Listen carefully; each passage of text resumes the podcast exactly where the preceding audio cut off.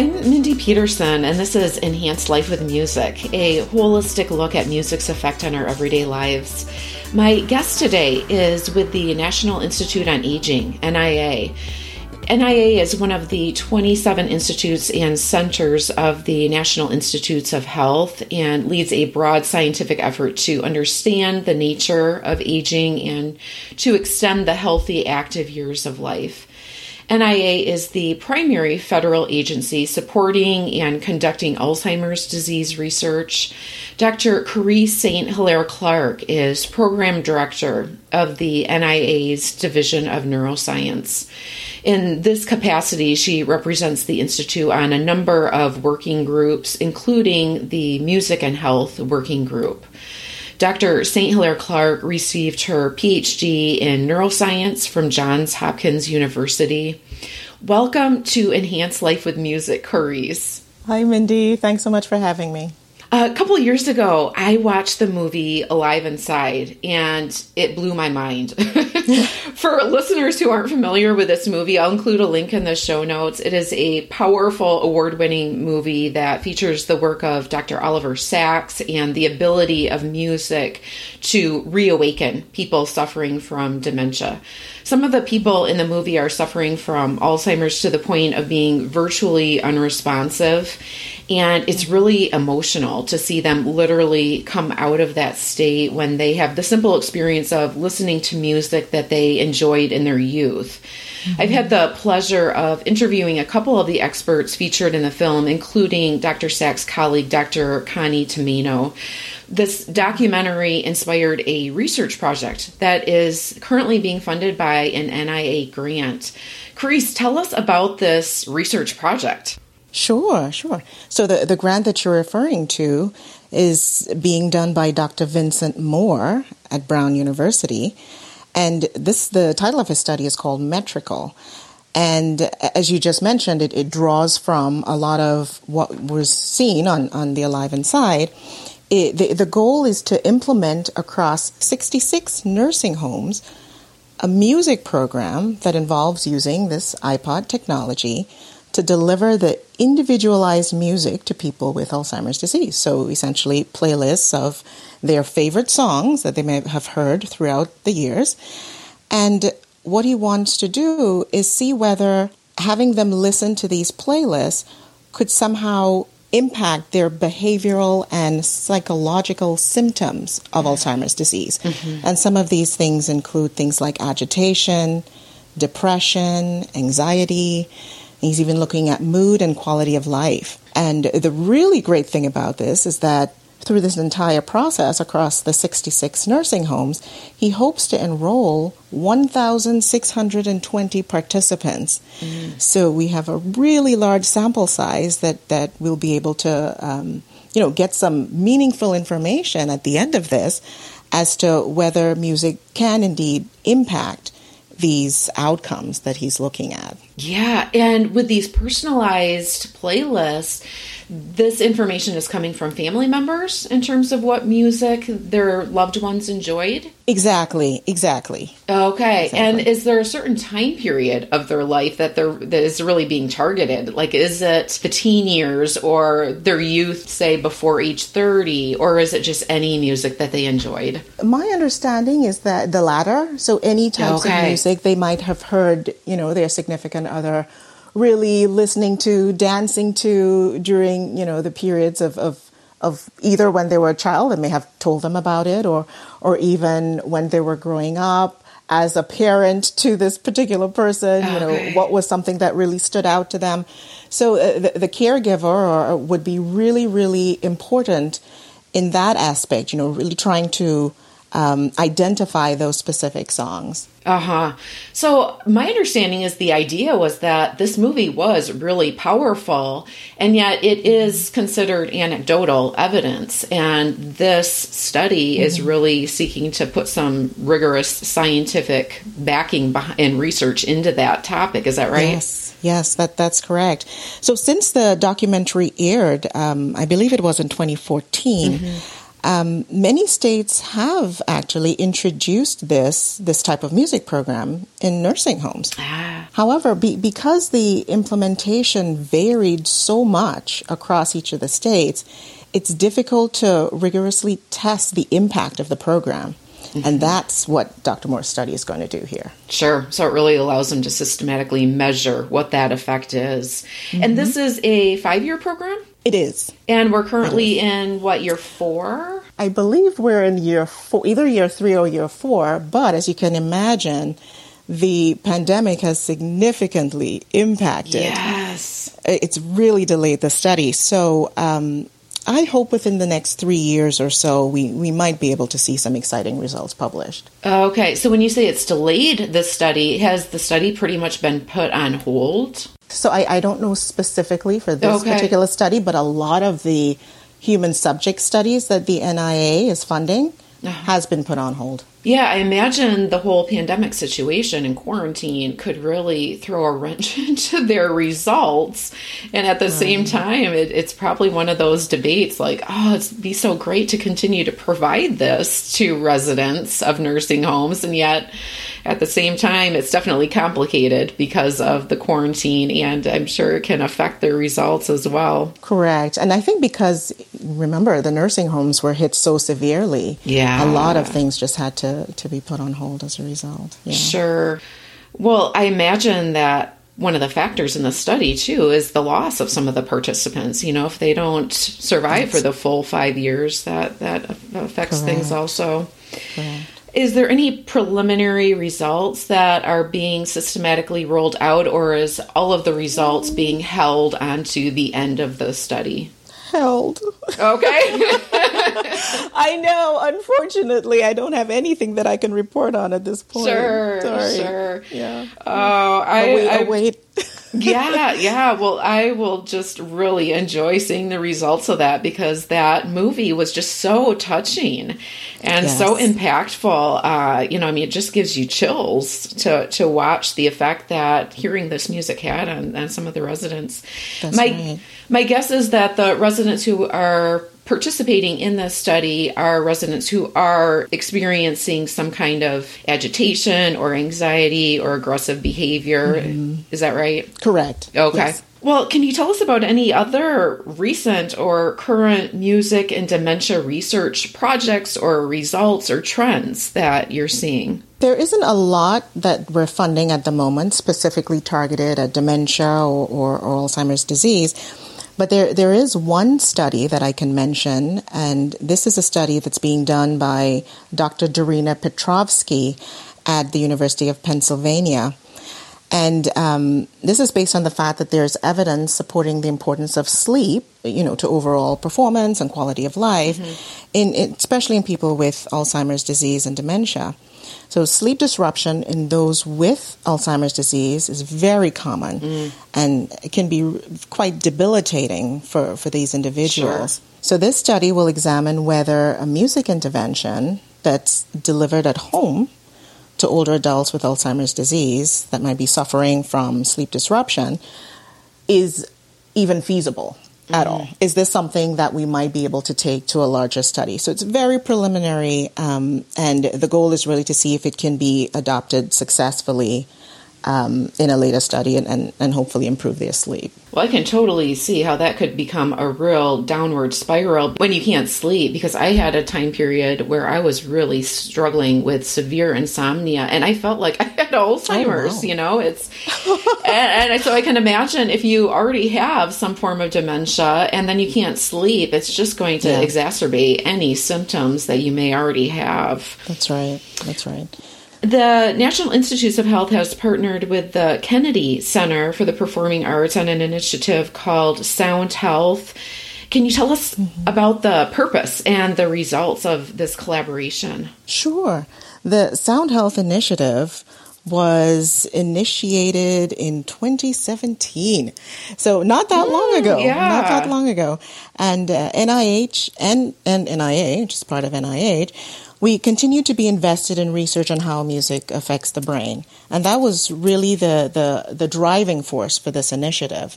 Not to mention the fact that we had the renowned Renee Fleming, mm-hmm. Dr. Francis Collins, who essentially, and I, I, I, won't tell you the how, how it all began because I could never tell the story as great as they can. Oh well, they're not here, so I would love to hear your version of the story. Oh, no, I haven't heard that. I, I walked into that one. yeah.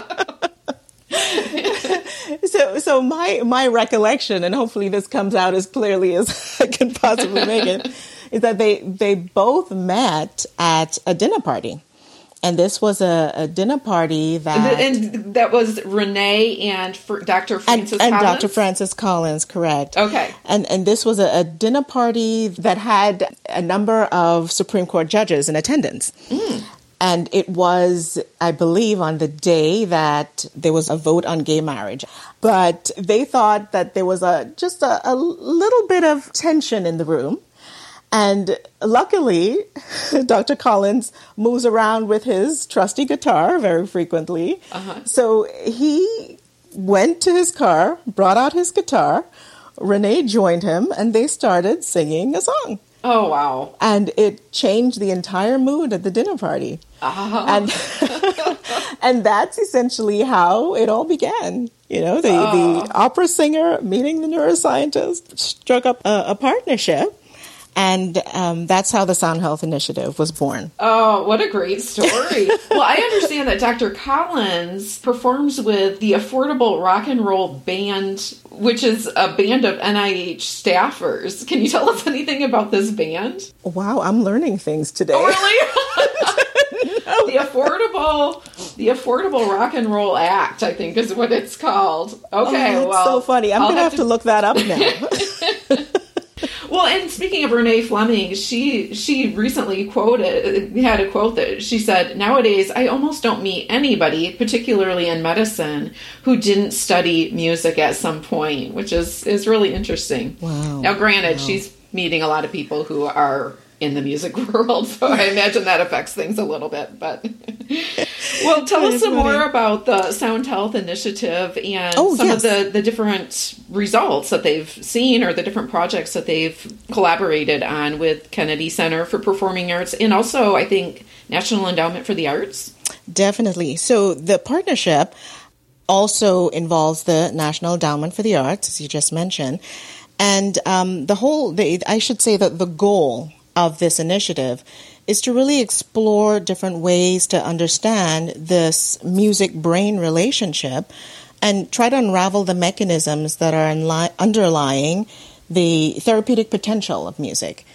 In addition to that, we, we could create public awareness and, and how the brain functions and, and interacts with music. Mm. So, through the initiative, we were able to fund 15 projects at a total of $20 million over five years. Mm. And this was in 2019. These projects span the gamut from basic science to, um, you know, more clinical research, clinical trials. And one example of a, a relatively basic project would be something um, like understanding how brains are shaped by music over time from childhood to adulthood. Clinical research, one example would be understanding the impact of a singing intervention on cardiovascular health in older patients with heart disease. So we have a, a, wide array of projects that, that we're funding under this initiative currently. And the really cool, really exciting thing that I should also mention is that we have more initiatives that are active at the moment. So investigators or anyone with interest could apply with whatever ideas they have for these studies, you know, how um, music can be a, therapy for, for any type of condition. Mm. They're free to put in an application to NIH and, uh. you know, it, hopefully it can get funded. So you're accepting proposals right now? We definitely are. Okay. And if listeners are interested in, in taking action on that, would they go to the Sound Health site or the NIH site? Where should I direct them? They can go to the Sound Health website. Okay. I will include that in the show notes. Is there a link on that page that gives a list of all of the projects that the initiative has is currently funding, has funded in the past? Yes, yes. Okay. They might need to navigate a little bit, but but it's definitely there. Okay. I'd be, I'll be interested in checking those out. This is a quick break for our sponsor, Rolflex. If you're a regular listener of this show, you've probably heard me talk about my Rolflex Pro. It played a significant role in healing my repetitive use injuries, and I have continued to use it every day for years, both to prevent injuries and because it feels so good. The Rolleiflex Pro is a foam roller tool with clam shaped arms that provide leverage to adjust the pressure to whatever you like or can tolerate. I use it mainly on my arms and in the neck shoulder area, but it can be used on any body part because of how it's designed. I highly recommend it. As I mentioned, I've been using the Rolflex daily for years and recently signed up as an affiliate. So you can help support the show at no extra cost to you by purchasing through my link in the show notes. The Rolflex is eligible for reimbursement from flexible spending accounts and HSAs. It's also eligible for medical insurance reimbursement in certain situations. More information is on the Rolflex website. This is Bob Bender, host of the Business Side of Music podcast. Check out our show where we talk about all things related to the music industry. We laugh, we share memories, we discuss what's worked and what didn't work. Our industry is always evolving and can never be locked inside a box. From the rookie fresh off the bus to the well-seasoned professional wondering which new direction to take their career, our show covers all the bases. Join us as we chase this elusive animal we like to call the music industry. Check us out at businesssideofmusic.com. Well, I understand that even more recently than 2017, there's been an online launch of the Sound Health Network. Is that sort of an outgrowth of the Sound Health Initiative? It is. So the Sound Health Network is under that large umbrella of Sound Health. Okay. Um, it, it was launched in just this past January, actually, January of Oh. 2021. Oh. And that's led by the NEA, the National Endowments for the Arts, and UCSF, University of California, San Francisco. And the network, um, you know, its goal is to really help facilitate collaborations across various stakeholders to explore the impact of music on the brain, health, and, and wellness. And um, one really cool thing about the network is that it, it, it hosts a, a searchable online database of all of the publications on music and health. So it's all centralized if, if folks want to um, take a look. Yeah, and this site is pretty easy to get to. I'll definitely link in the show notes, but soundhealth.ucsf.edu. Mm-hmm. There's I lo- love all the different partnerships and collaborations that are going on. So that involves pretty heavy involvement with the University of California, San Francisco, Correct. along with National Institutes of Health and the Kennedy Center for Performing Arts and Renee Fleming. Correct. And it's it's continuing to expand. You know, as as we fund more applications, we have more investigators that are going to be part of this this network, this consortium that, that we hope to keep keep building. Mm-hmm. Are there any other exciting collaborations you can tell us about related to music and dementia research mm-hmm. that the NIA has in the hopper? Sure. So there is one really exciting, I've said really exciting so many times because I'm super excited about everything related to sound health. Um, it, so this one is a collaboration between the NIH and the Foundation for NIH in partnership with the Renee Fleming Foundation. And this is an activity that we're trying to lead over this year that would involve really encouraging the, the community, the scientists, researchers, music therapists to infuse rigor into the studies. But in order to do that, we're having a, a series of virtual meetings to develop evidence based music therapies for brain disorders of aging. So, focusing initially on diseases like Parkinson's disease, Alzheimer's disease, stroke, example. Um, and the goal here would be to help develop standards and tools that can be applied to all music based interventions, you know, across the lifespan eventually. So we're bringing together experts in different communities neuroscience, behavioral interventions, music therapy, music medicine, clinical trials, as well as arts and patient advocates, because we want to hear the perspectives from all of these communities So we think they would be very critical to developing these standards for music based interventions. Ah. So that, that first meeting is set to occur at the end of this month on March 31st. That is exciting. Yeah, and everyone's invited. Where can we find more out about this? On the Sound Health website. All right. Yeah, it's um, there should be a link to it on the Sound Health website oh, okay. and a link to register as well. I will definitely be checking that out. Well, I love that the NIA is investigating these different ways that music can affect quality of life and just the aging process in general because I mean obviously music is a non-invasive intervention. Mm-hmm. It's non-pharmacological as a neuroscientist, what do you see as other potential benefits of music on cognitive health in terms of, you know, when you think mm. about music's effect on our cognitive health and the aging process? Yeah, it's it's it's interesting that you asked that question because um, I've I've gotten it a lot, mm-hmm. and uh, unfortunately, at this stage, you know, while while I think there is that potential for music to impact our, our cognition and and um, you know maybe even help stave off some of these neurodegenerative diseases.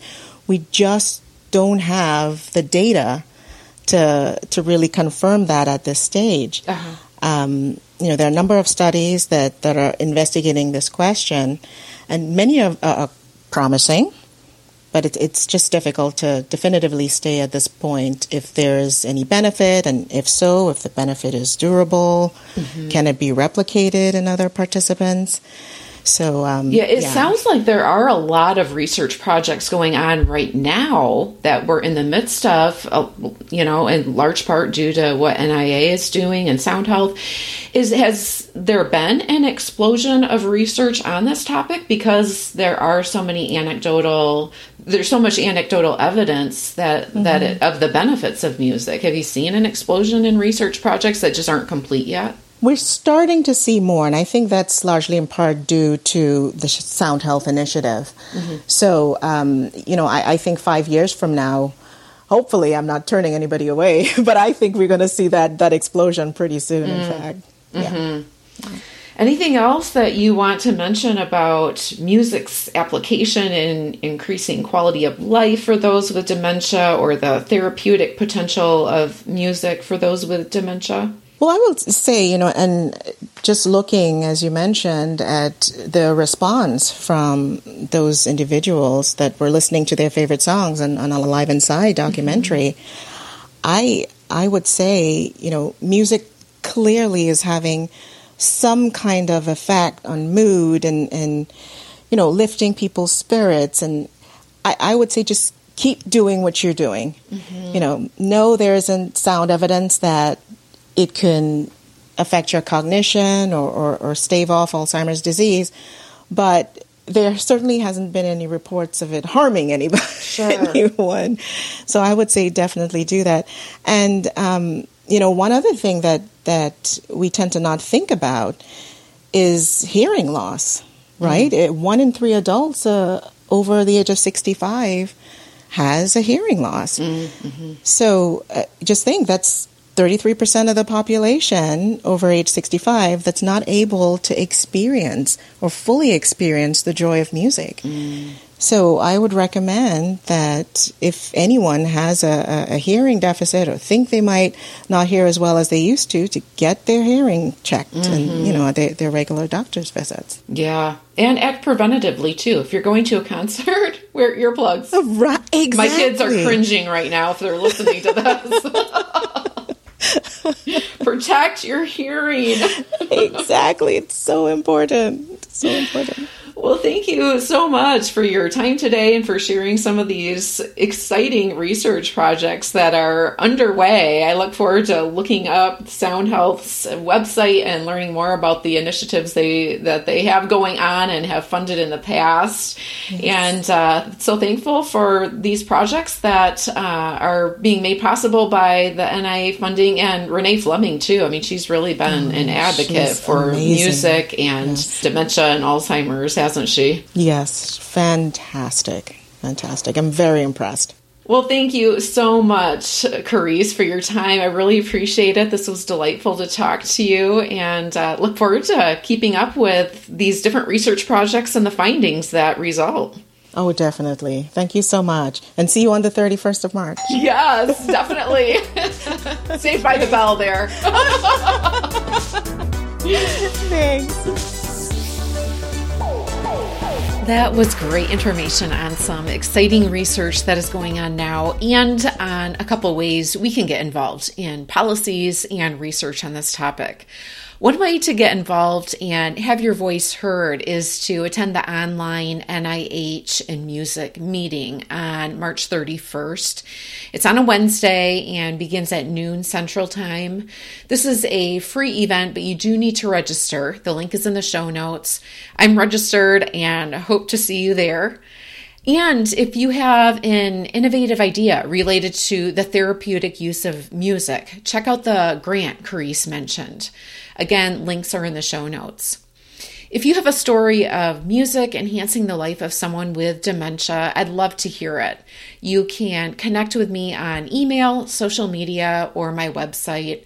All links are in today's show notes at mpetersonmusic.com slash podcast slash episode 86. There's also a quick and convenient link right in the show details in your podcast app.